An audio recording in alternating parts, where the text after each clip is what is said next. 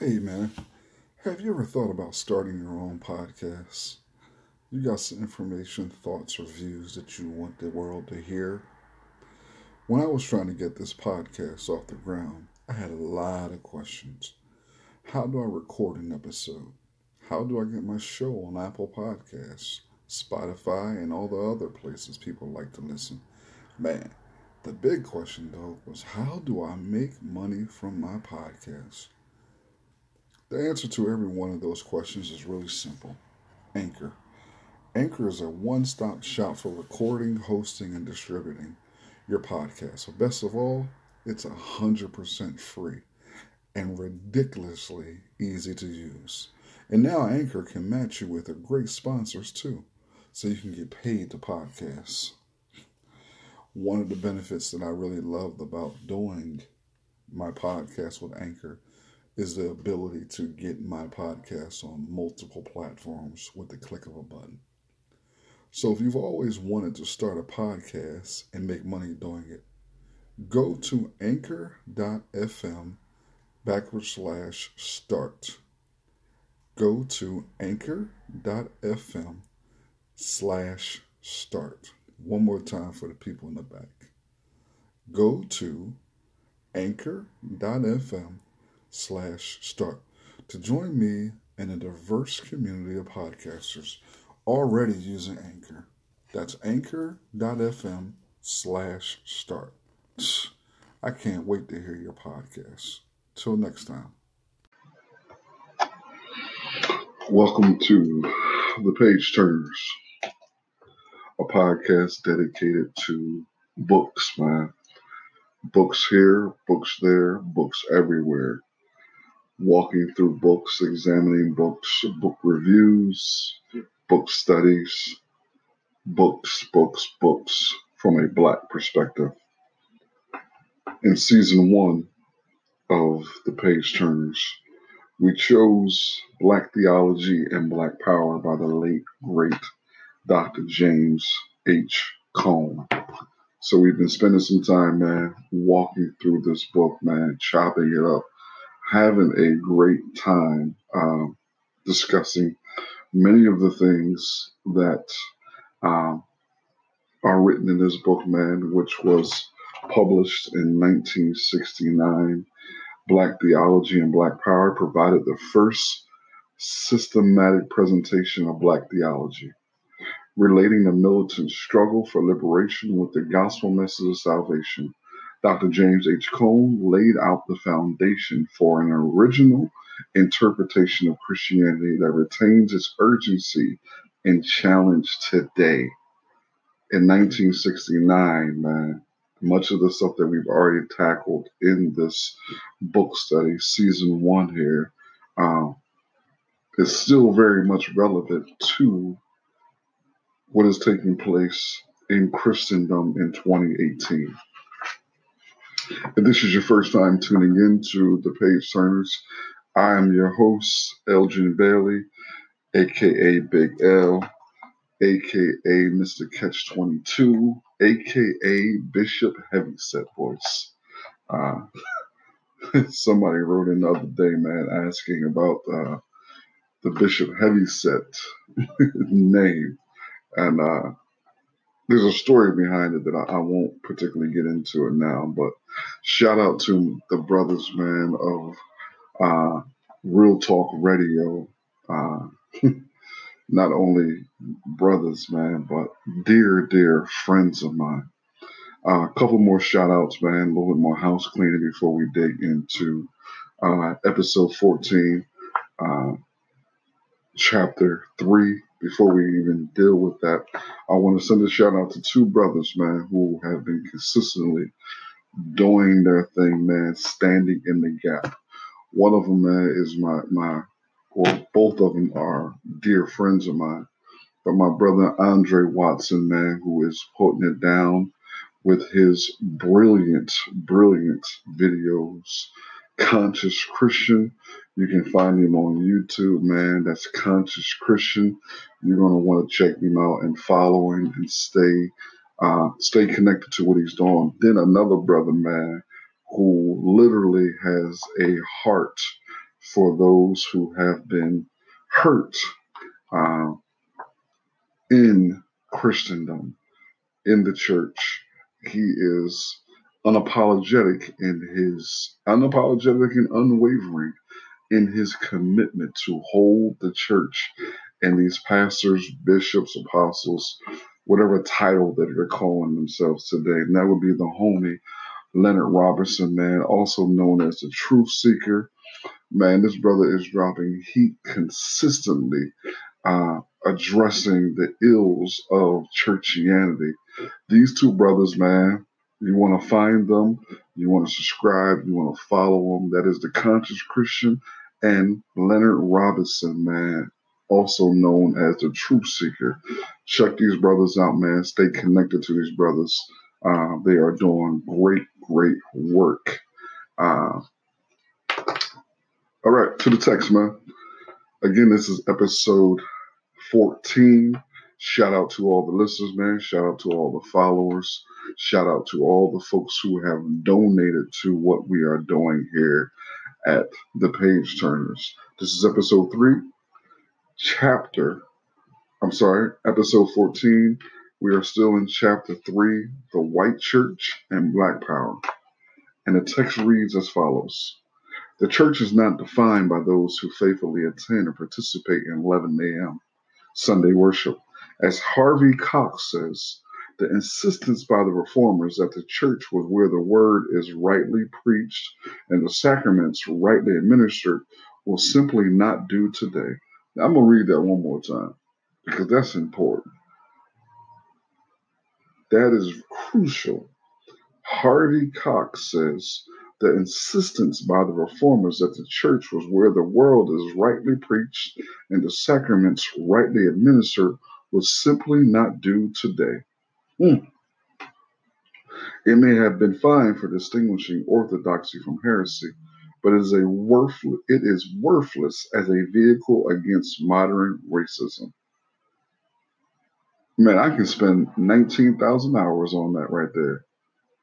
And sometimes I, I, I find myself reading and rereading when I'm reading a book by myself, man. Sometimes I fly right through it and I'm able to to grasp the information. But sometimes, man, it's I'm able to grasp it, but I still want to chew on it for a minute because it just says something so crucial.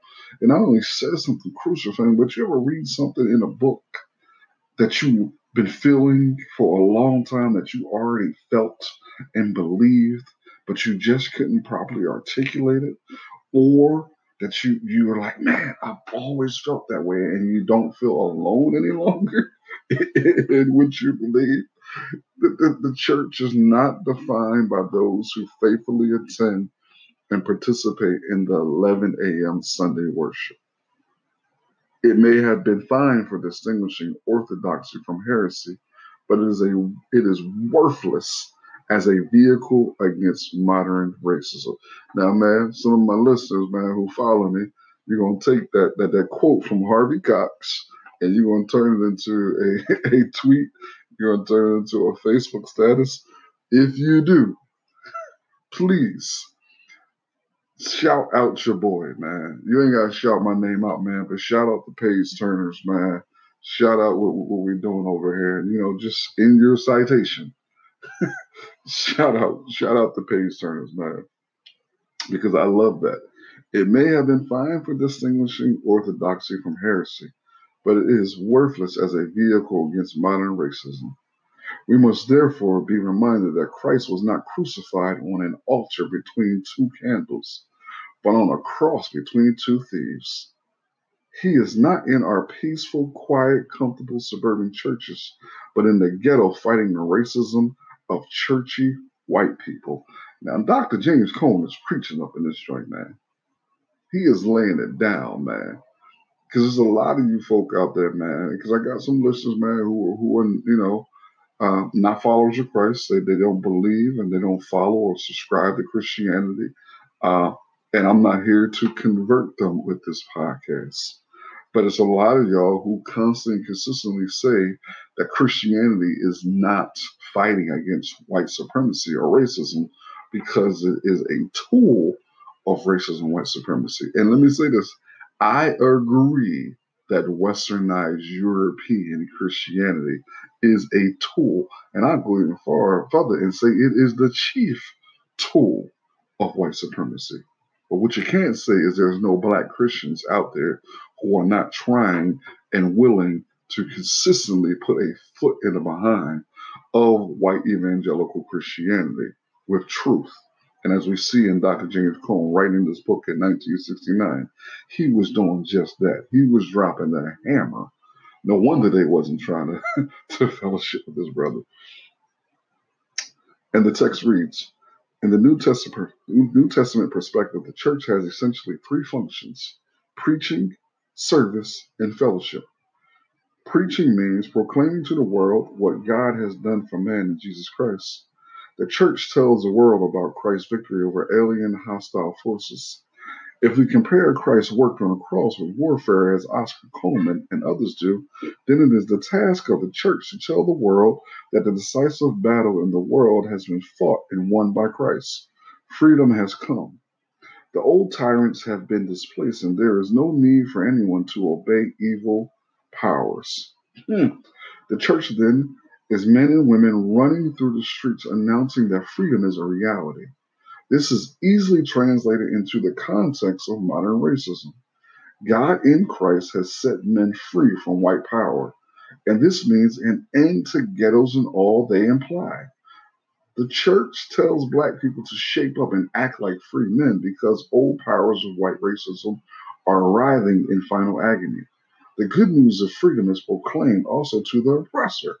But since he mistakes his enslaving power for life and health, he does not easily recognize his own mortal illness or hearing the healing word.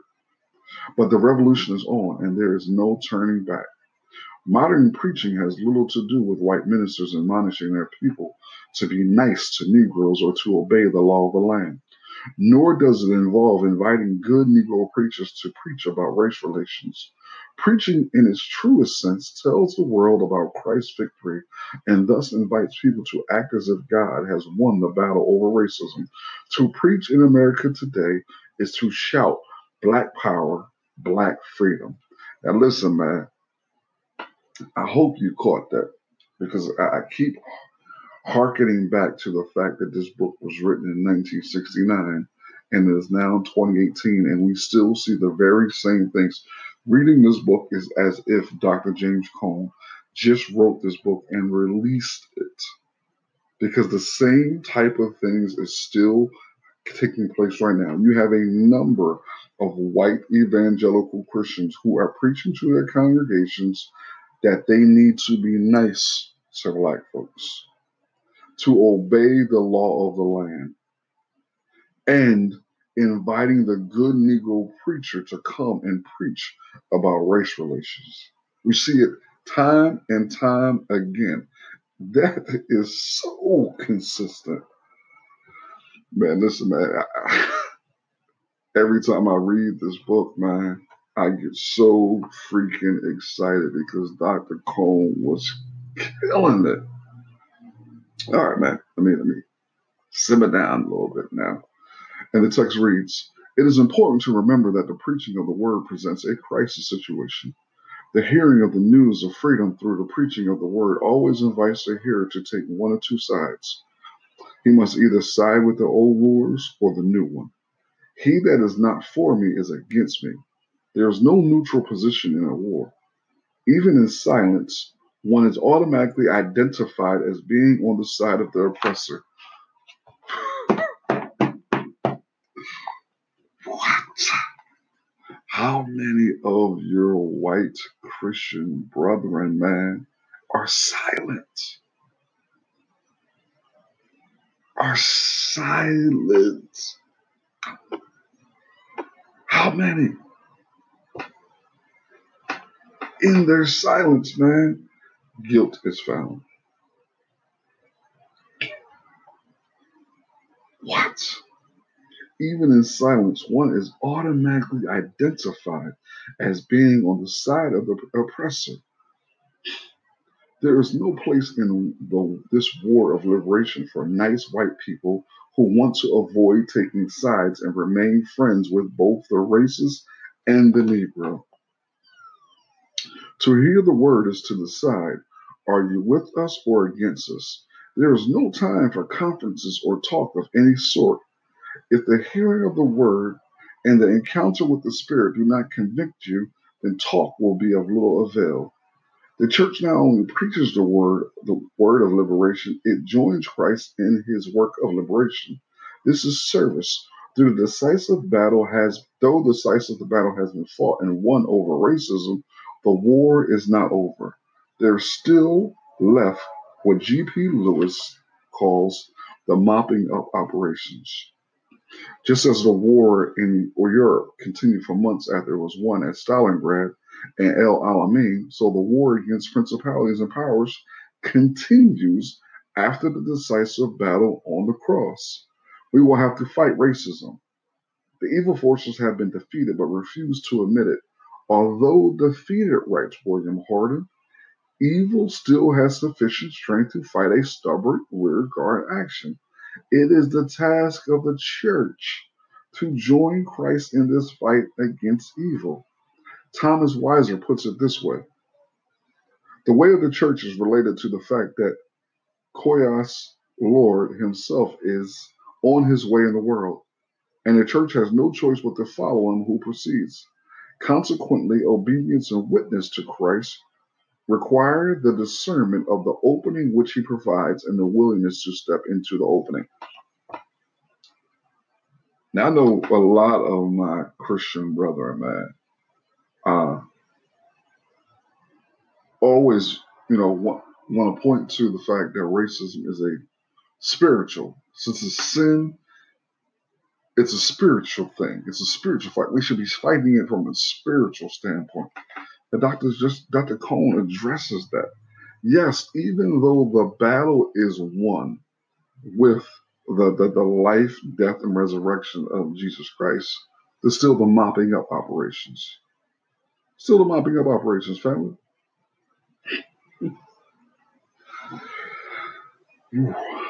he killing it.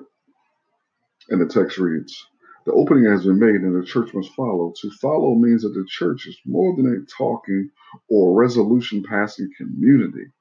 Its talk is backed up with relevant involvement in the world as a witness through action that what it says is in fact true where is the opening that Christ provides? Where does he lead his people? Where indeed, if not in the ghetto? He meets blacks where they are and becomes one of them. We are him there and his black face and big black hands lounging on a street corner. Oh, but surely Christ is above race. But, for, but society is not racist any more than when God became a despised Jew. White liberal preference for a racist Christ serves only to make official and orthodox the centuries old portrayal of Christ as white. The raceless American Christ has a light skin, wavy brown hair, and sometimes, wonder of wonders, blue eyes. For whites to find him with big lips and kinky hair is as offensive as it was for the Pharisees to find him partying with the tax collectors. But whether whites want to hear it or not, Christ is black, baby, with all the features which are so detestable to white society. to suggest that Christ is taken on a black skin is not theological emotionalism. If the church is a continuation of the incarnation, and if the church of Christ are where the oppressed are, then Christ and his church must identify totally with the oppressed to the extent that they too suffer for the same reasons persons are enslaved. In America, blacks are oppressed because of their blackness. It was seen then that emancipation could only be realized by Christ and his church becoming black. Thinking of Christ as non black in the 20th century is as theologically impossible as thinking of him as a non Jewish in the first century. God's word in Christ not only fulfills his purpose for man through his elected people, but also inaugurates a new age in which all oppressed people become his people. In America, that people is a black people. In order to remain faithful to his word in Christ, His present manifestation must be the very essence of blackness. Hmm.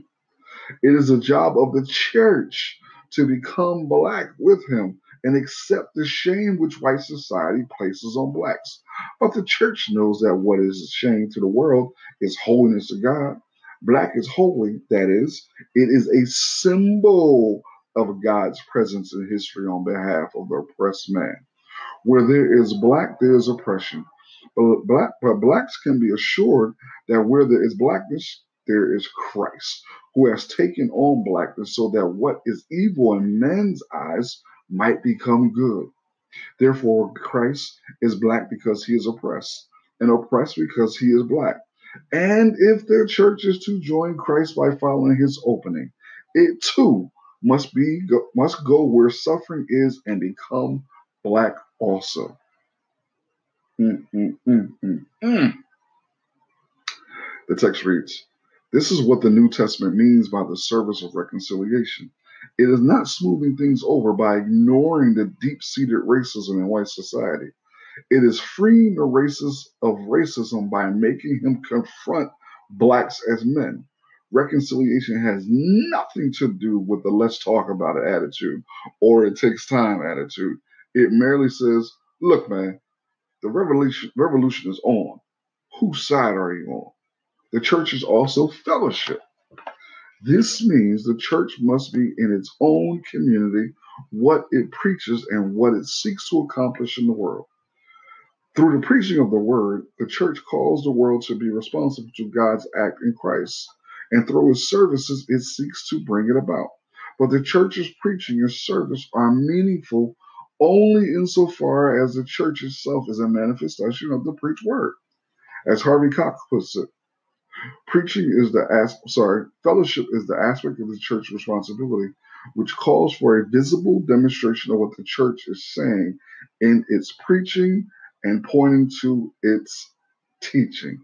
Thus, the church, by definition, contains no trace of racism.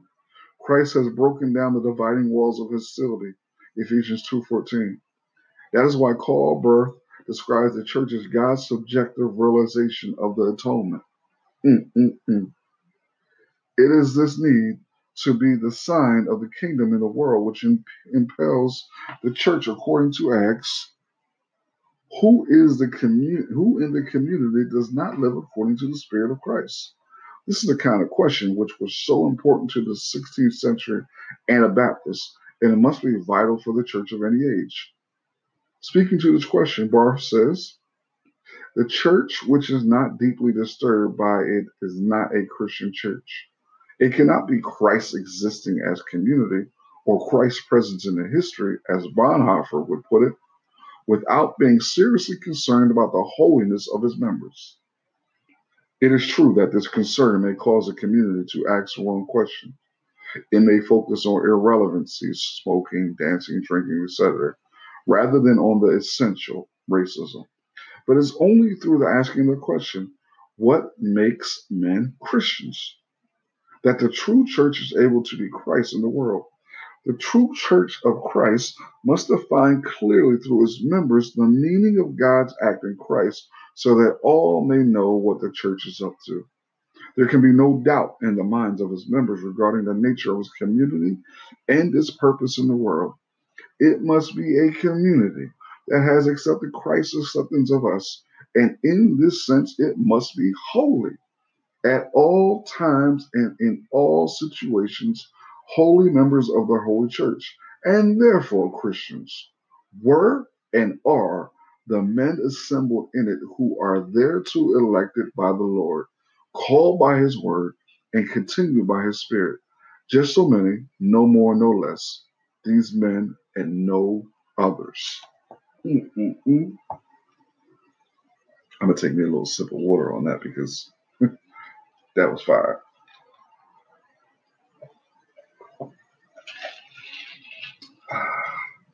Excuse me, family.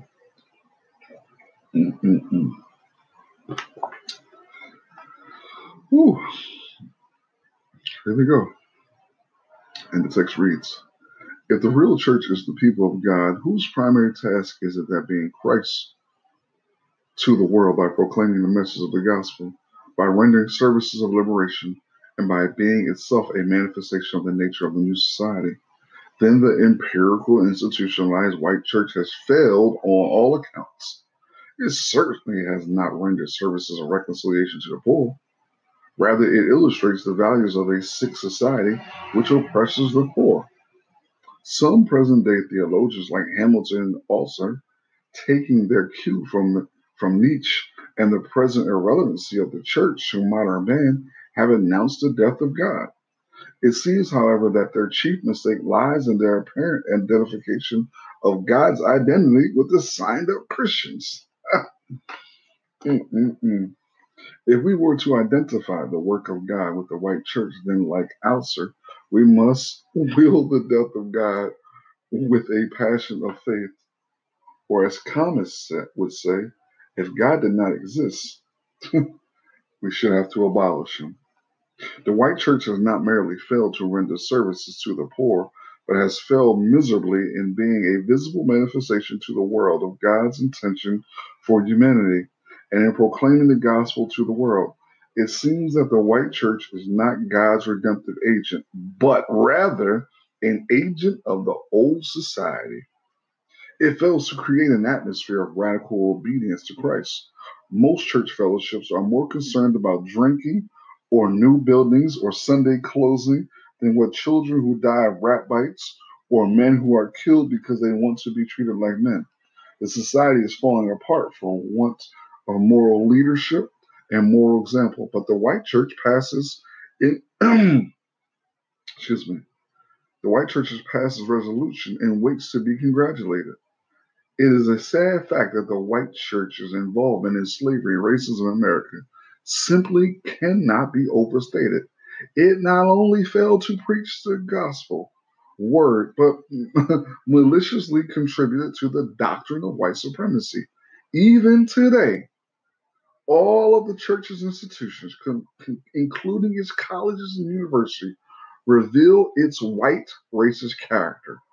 Racism has been a part of the life of the church so long that it is virtually impossible for even the good members to recognize the bigotry perpetrated by the church.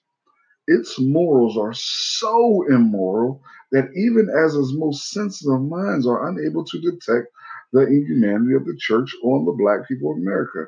This is at least one of the suggestions by Kyle Haselden, who was in most cases a very perceptive white Southern churchman.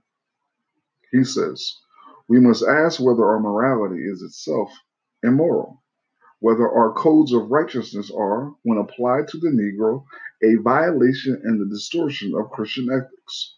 Do we not judge what is right, what is wrong in racial relationships by a righteousness which is itself unrighteous? By codes and creeds which in themselves are immoral? The question is asked, and the answer is obvious to the astute observer. Excuse me. The church has been guilty of the grave sin of all, the enshrining of that which is immoral as the highest morality. Jesus called this the sin against the Holy Spirit. It is unforgivable because it is never recognized. The question is asked and answered. The question is asked, and the answer is obvious to the astute observer. The church has been guilty of the gravest sin of all, the enshrining of that which is immoral as the highest morality. Jesus called this the sin against the Holy Spirit. It is unforgivable because it is never recognized. I'm going to finish it up with one more quote from Pierre Berton. Pierre Berton puts it mildly. In the racial struggle, there is revealed the same pattern of tardiness, apathy, non commitment, and outright opposition by the church. Indeed, the history of the race struggle in the United States has been to a considerable extent the history of the Protestant rapport with the status quo. From the beginning, it was the church that put its blessing on slavery and sanctioned a caste system that continues today. From the beginning, it was the church that put its blessing on slavery and sanctioned a caste system that still continues today. From the beginning, it was the church. From the beginning, family. And I want to be clear when, because by doing research, man, and reading further, I don't believe that Dr. James Cone is talking about the church here in America. It is documented in historical records the Catholic Church's approval of the transatlantic slave trade. Not only their approval, but their support. Not only their approval, but their support.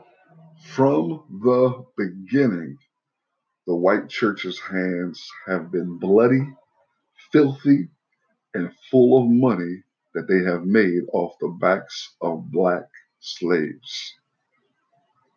And not much has changed, family. It's your boy Elgin Bailey with episode 14 of the Page Turners doing a walkthrough of the masterpiece, the great work of the great late Dr. James H. Cone, Black Theology and Black Power.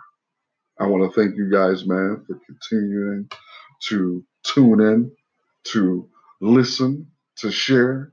Man, if you have any comments, criticisms, concerns, want to discuss things further, you can find your boy on Twitter at Elgin Bailey.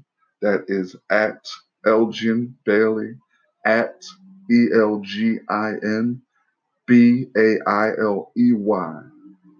You can find me, man. You can hit me up uh, and we can discuss this, man. But please, please, however you share information or whatever way that you share podcasts, please share this with other people, man. Allow this information to permeate and create discussions, man. I thank you guys for tuning in to the page turners. We out.